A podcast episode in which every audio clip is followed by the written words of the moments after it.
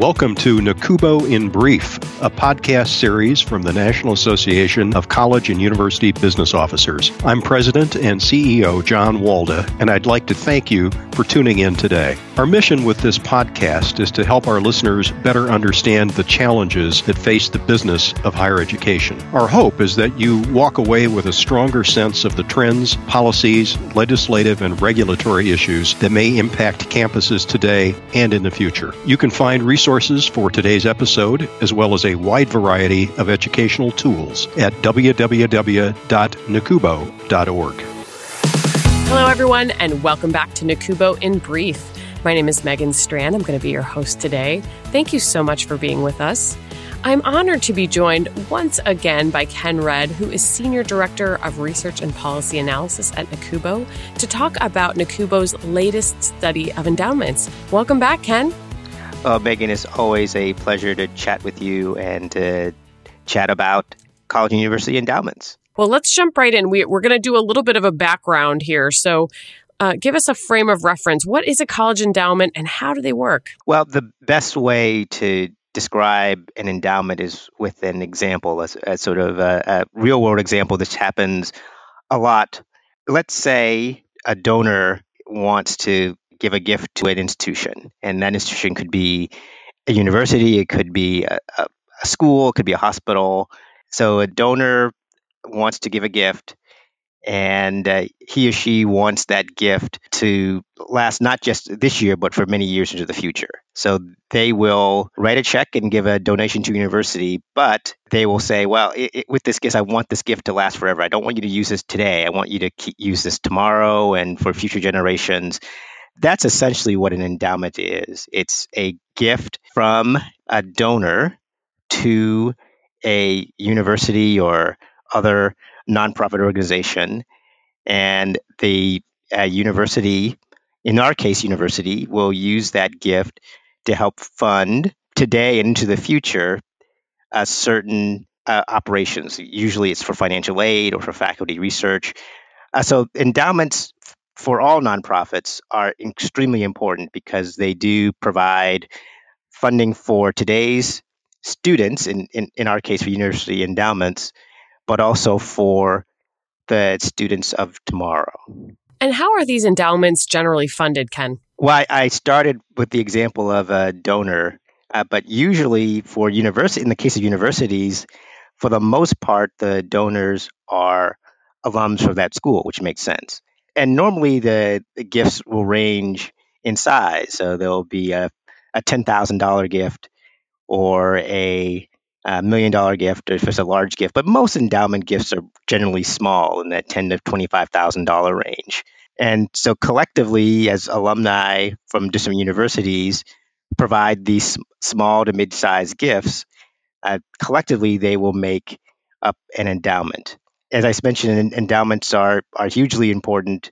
All kinds of schools have endowments, uh, but when we hear about a school with an endowment, let's say a school has a hundred million dollar endowment, that gift sounds like a big number, but it's those small gifts from alumni and other donors who collectively together make up uh, what we consider an endowment or that pool of the hundred million dollar pool of money um, and as I said, uh, the money, once the universities have it, they invest it in such ways that it lasts and provides income for today's students, but also is going to be used for students of tomorrow.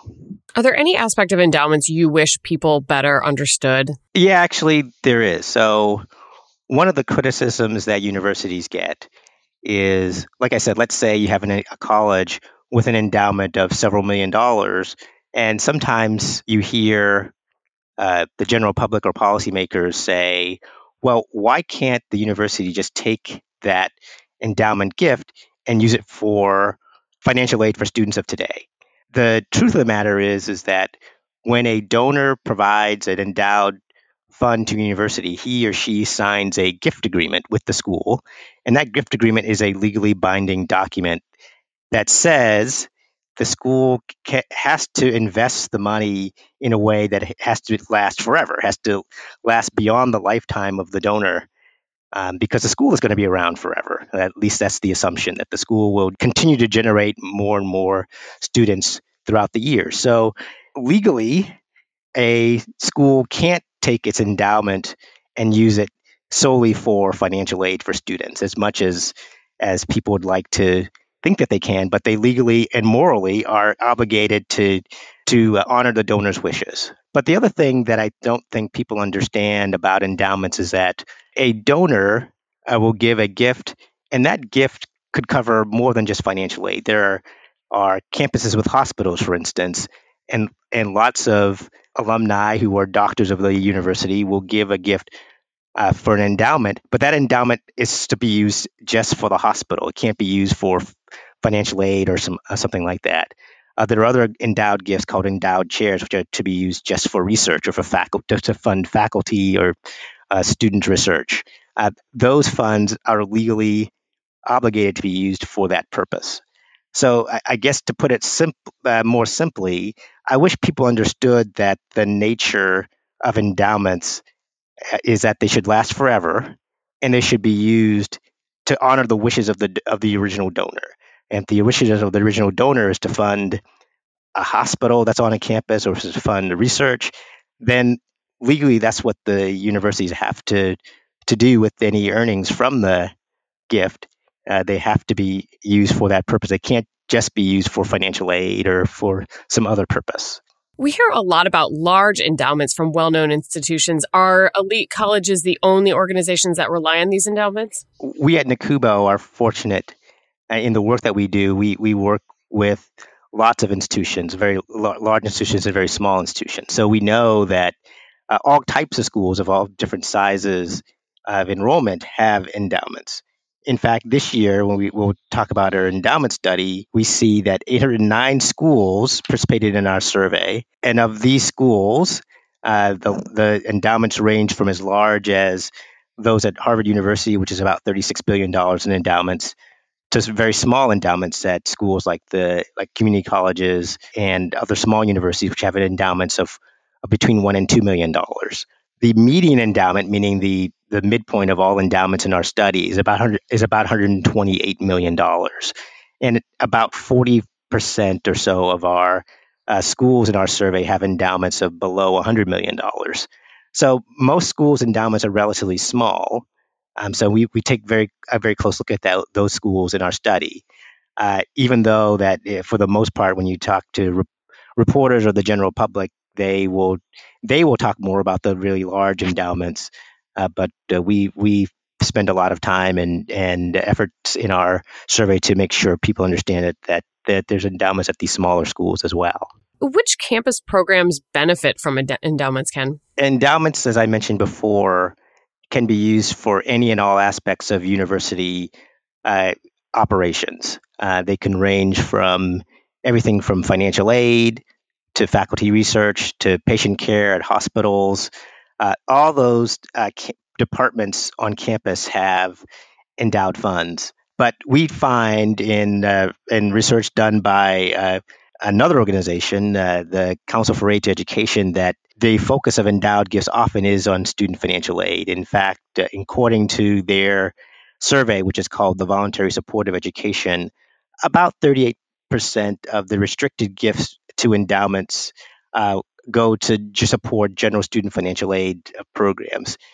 And roughly 20% or so goes to support uh, academic divisions or endowed chairs or uh, research for faculty and students. So, those two uh, aspects of university uh, life, uh, financial aid and faculty research, tend to take up a little more than half of all endowed gifts, and the other half goes to other types of operations, as I mentioned, patient care to public service, uh, those other areas on campus, which are important, but really the focus of endowed gifts tends to be uh, financial aid and research. Well, you mentioned student aid, which is obviously a priority concern as schools are working to improve access and affordability. But are endowments the only source of funding that colleges and universities draw from to provide that financial aid to students? Well, that's a that's a good question. Um, to sort of set the stage for that, I think uh, people should understand that universities provided about $59 billion in financial aid to students. uh, according to the College Board uh, in, in academic year 2016 17. So there's a lot of money available for financial aid. Endowments are just one part of that. Uh, in fact, in a, a, separate survey that NACUBO does every year, uh, we found that at private colleges, endowments account for only about 10% on average of funding for financial aid. The rest of it comes primarily from donations, annual donations that schools receive from alumni and others for uh, financial aid, uh, those non endowed uh, annual gifts that alumni give to their financial aid programs at their schools, they account for a, a, a large share of the financial aid funding. And then uh, there's also uh, the other big source of funding, at least at private colleges for financial aid, comes from uh, what's called tuition discounting or the tuition revenue that schools uh, collect from uh, students is often used to award financial aid to other students, uh, either for, based on their financial need or based on academic merit. And there are lots of other uh, sources of revenue that uh, also cover financial aid. So endowments are an important source of funding financial aid, but they're certainly not the only source. And we generally find that uh, universities themselves use uh, much of their own resources through tuition revenue and other uh, areas to provide that financial aid for students. And remind us why NACUBO studies endowments. Well, NACUBO has been studying endowments every year since 1974. Wow. So we now have the longest annual series of, of endowed uh, endowment uh, research uh, in North America. Uh, and I say North America because there's a s- separate survey that we do on Canadian schools as well. Mm. so we we cover the gamut of endowments, as I mentioned before, and we've been doing it for quite a while. And the reason we do it is because we know from policymakers, the media, uh, and uh, students, potential students, parents, that there's a lot of attention to endowments and there's a lot of attention to financial aid and college fundings. And uh, endowments are a big part of that. In fact, at many campuses, endowment earnings account for 30 to 40 percent of their annual operating budget comes from their endowment earnings.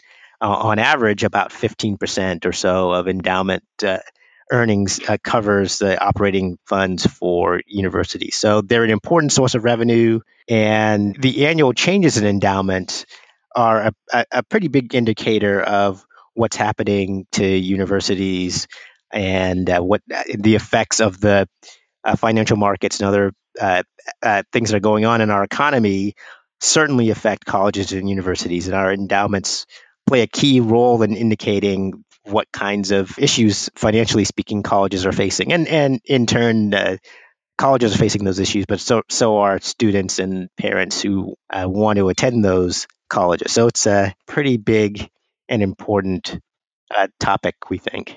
Let's jump into this year's data. How did endowments do in fiscal year 2017? What were the investment returns from this study? There's a sort of good news, bad news situation with endowment returns this year. Uh oh. The good news is that endowments in fiscal 2017 returned positive 2.2%, which is better than last year when you and I talked, Megan, when endowments returned a negative 1.9%. So we went from negative 1.9% in fiscal 2016 to positive 12.2% in 2017. This is certainly good news. Excellent. Certainly, many uh, campuses are in much better shape because of that. Greater gains in endowment earnings tends to lead to greater gains in financial aid for students. So, uh, students are better off because of a higher return, certainly, and the campuses are better off financially speaking from a higher return. So that's the sort of the good news part of it. The bad news part of the returns this year is that I mentioned before that endowment, they're supposed to last forever. And in order to last forever, the endowment managers don't look necessarily at the one year return, they look at the longer term return. In the case of our university endowments, they look at the 10 year average annual return. And the reason they do that is because they want to be able to say over the long term, we are able to provide returns that exceed inflation and provide long term growth and provide funding for today's students. So, in order to do that, their goal for most on most campuses, the goals for long term return is somewhere between seven and eight percent. Uh, so, really, the number that endowment managers look for is not necessarily the one year return. Uh, campuses look much more at the 10 year return, and, and they want to, as I said, make sure that they're you know, generally uh, exceeding that 7% uh, long term return target. This year, the long term returns, unfortunately, was just 4.6%, so far below that 7 to 8% goal that uh, universities target. And that 4.6% return is actually lower this year than it was last year. Last year, when you and I talked, the long term return was 5%. This year, it's 4.6%, so slightly lower. To, to put it uh, as simply as possible, what that means is that campuses are having a harder and harder time meeting that long term goal of making sure the funds are available for tomorrow's students. So today's students, uh, students on campus today, certainly benefiting from the 12.2% return this year, but students of tomorrow, to the future, uh, it's getting harder for campuses to meet their goals of continuing intergenerational equity. And do those lower long term returns affect spending from endowments for financial aid and other reasons? Actually, yes, they do. And, and this year, as I said, it's sort of uh, for uh, students and faculty on campus, uh, the effects are actually pretty good. This year, despite the lower returns, uh, we saw much greater spending from endowments. And in fact, uh, about two thirds, 65%, so about two thirds of endowments uh, that participated in our survey said that they increased their spending from last year to this year. Again, uh, uh, one of the benefits of a, a short term uh, gain is that uh, you have a little more resources available for that. Uh, so, six, about two thirds of endowments increased their spending, and that increase in spending was about 6.5%. So, far in excess of inflation, which is roughly between 2 and 3% uh, this year. Endowment uh, spending dollars grew by about 6.5%. And the overall spending rate, the, the, percentage of the endowments that are spent, it was called the spending rate.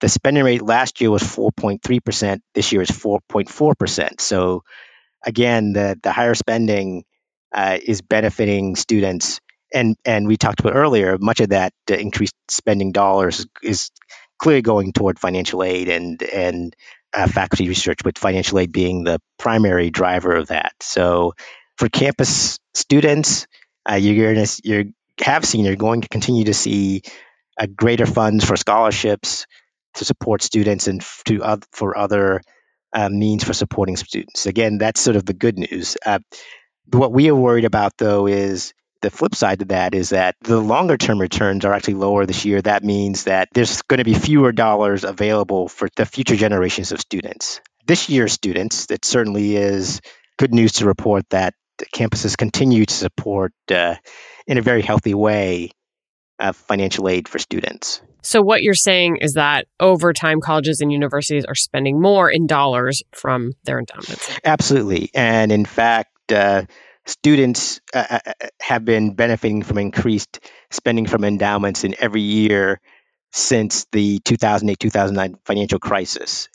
And again, this is in over that uh, last 10 years, we talked before, long, uh, longer term returns have been far below uh, average. Um, but even in that time, you've seen more and more spending from endowments. And in fact, since the financial crisis in 2008 2009 uh, the average amount that schools spent from their endowments uh, grew from about $16.5 million to about $22.3 million we expect going forward that schools on average will, will continue to spend more than $20 million each year from their endowments. Uh, so spending dollars have been going up for quite a while uh, even though returns on a long term basis, returns have been below average. So that again, that's really helpful to a lot of students on campuses uh, that we are seeing that uh, very healthy increase in spending dollars.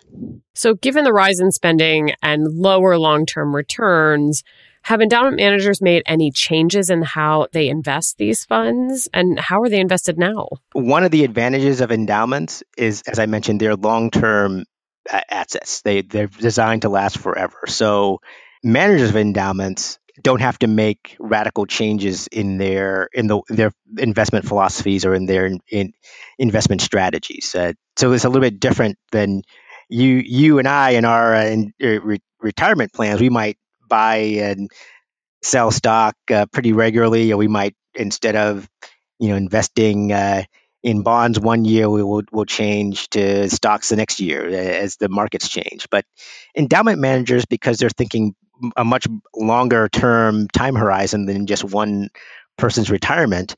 Uh, they're thinking of, of many generations down the road. So they tend to be pretty stable. For example, last year and this year, about 16% of the endowment assets were invested in US stocks. So that hasn't changed at all over the last uh, couple of years. Same with bonds, uh, what's called fixed income, uh, U.S. and foreign bonds. Uh, about 8% of all endowments on average invested their endowments in U.S. bonds last year, and the same was this year. Uh, the only change you really saw, and it was a very slight change, is that uh, part of endowments that's invested with what's called alternative assets, and those are uh, assets that, like stocks and bonds, are sort of the traditional ways to invest alternatives are things like commodities, hedge funds, um, uh, private equity, those kinds of non-traditional um, and much tend to be much riskier uh, in endowment uh, uh investment strategies. Um, last year, a, a, little more than half, about 53% of endowment assets were invested in these alternative assets. Uh, this year, it's declined slightly to about 52%. So only a, a, minor change. So the, the general answer to your question is that by and large, endowment investments and investment strategies that managers follow haven't really changed that much. You don't see radical shifts from one year to the next. And in good markets, they tend to invest similarly as they would in in down markets. And I I would suggest you know now we are in the middle of a good market. I don't think you'll see too many endowment managers make changes in their uh, investments. And and I probably should have said this earlier. Uh, collectively in the survey, I mentioned we have 809 schools participating. Collectively, those uh, uh endowments had just about 567 billion dollars in total endowment assets. So when I say, you know, on average, eight percent are were invested in in bonds and 16 percent was invested in U.S. stocks.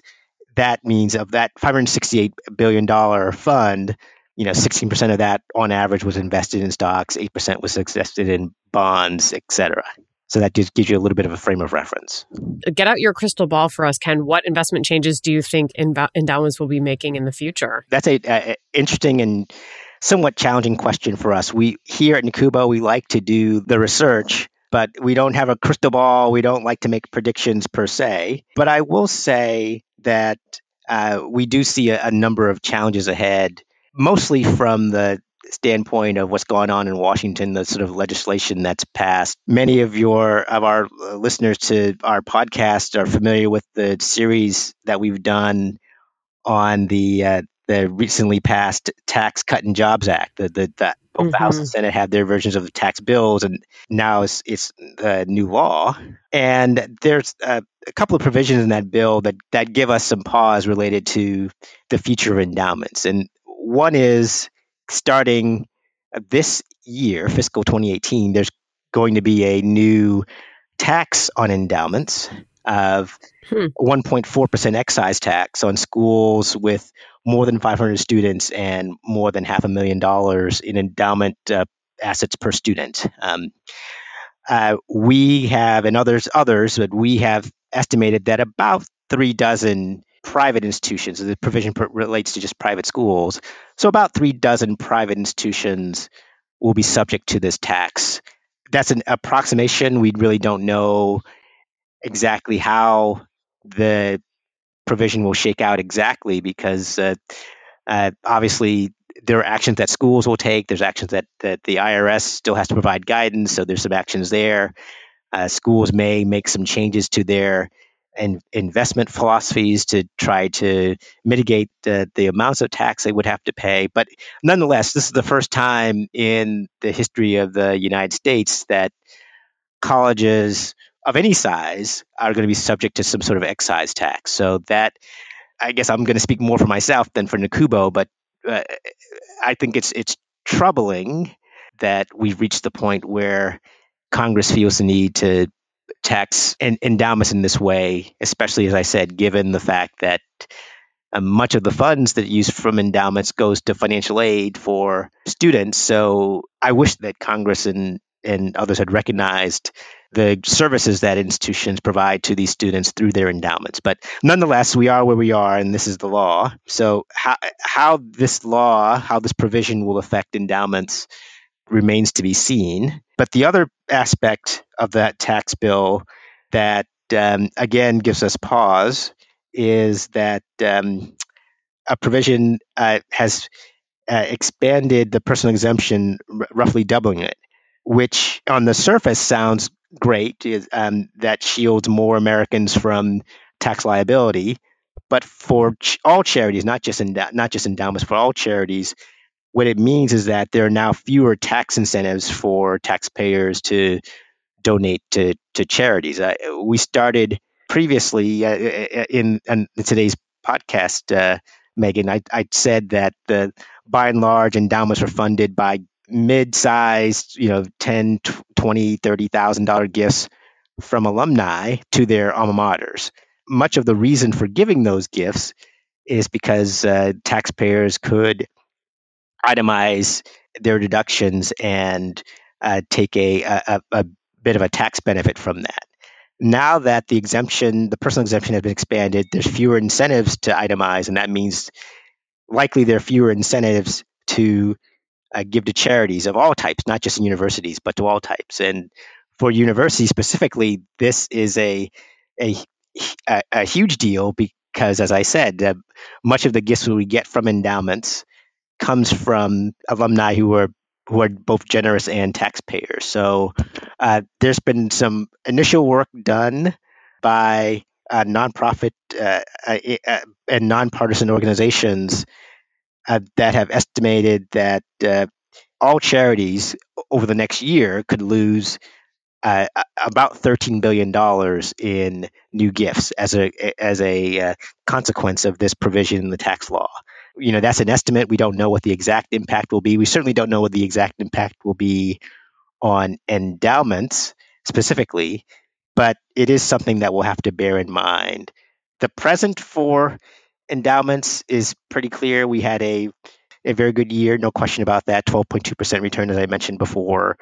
But uh, with the tax bill, it's really anyone's guess as to what the future will hold for for for us and for our endowments. What are the most important concerns, would you say, Ken, for endowments and endowment managers during this coming year, 2018? Uh, so I, I, I, mentioned the provisions of the tax bill, talk more specifically about the investment climate. Over the past 10 years, there's been a lot of volatility in the markets. Uh, several years, you and I have talked, uh, Megan, where the endowments have been uh, uh, low and losing money, uh, negative returns, and other years where it's been uh, double digit returns like we have this year on the plus side. So there's a lot of volatility. And uh, the one thing that it, you know, you and I, we we, we have, a, and most most listeners, we have our retirement accounts, things like that. So we know when we open our accounts, there's some years where we've done really well, and other years we haven't done so well, and and that volatility uh, is difficult to invest in because it's unpredictable. And so that's where we are now, I think, in terms of the investment climate. Um, the markets have gone up a lot uh, over the last uh, couple of years for sure, and continue as we talk uh, today in in fiscal 18, uh, in calendar year 2018. Uh, the the markets continue to to rise. At some point, the rise will end because it, it, they always do, right? You, you never have a market that goes up and up every year. At some point, the markets will start to decline what you don't know is when that will happen. So that uncertainty, that uh, volatility, I think, is something that bears watching. One of the things that I that I expressed to you last year, which I continue to express this year, and that's the continuing misunderstanding that I think the public and policymakers and, and others have about the role of endowments. And this also adds to the uncertainty. Uh, we I, I mentioned before, sort of the tax the, the tax bill and the excise tax on some endowments how much is that going to continue? Will that expand? You know, the, the answer to those questions uh, is going to uh, definitely impact both the perceptions of endowments and how endowments are used in the future. I guess I'll I'll end by saying uh, it's something that I also said last year that I continue to say uh, is that um, we are in an era, and I think this is going to be an era that lasts for quite a while, where because of the misunderstanding of endowments, you're going to have more and more people say, well, why should we continue to invest for the future? We should use more of the endowed funds to, for today's students. And while that is helpful for today's students, it really does come counter to what the original purpose of endowments is, and that is to be sort of a long term asset that helps a university planning for today and for future generations. So I think we're losing that understanding that today's generation should preserve some funding for the future so that future generations can uh, get educated. Uh, you're, you're seeing less of that. You're seeing more of we should use more money from endowments for today's generation and, and not save as much for the future you know that that's very sad and very troubling for me. And I I hope we at some point we get out of this era, but right now we're that's sort of where we are. So not to end on a negative note, I like to think uh, sort of positively, but I think we have to be realistic that universities are under a lot of pressure to uh, use their endowments to support financial aid today, and I think that means that we're sacrificing future generations for the generations of today. And that, you know, that, like I said, that's that kind of controverts the whole purpose of endowments to be useful for today's generations and for tomorrow. So, not just me, but uh, uh, many other people have kind of said that is something that troubles them as well. Well, thank you so much, Ken, for joining me today to talk about this latest study on endowments. Fantastic information. Oh, you're more than welcome, Megan. It's, it's always a great pleasure. You can find out more about today's episode as well as find the study Ken has been talking about by visiting the distance learning section of nacubo.org. Make sure you also subscribe to NACUBO in Brief in Apple Podcasts so that you'll get the latest episodes instantly. And on behalf of Ken and myself, I'd like to thank you so much for joining us for this episode of NACUBO in Brief.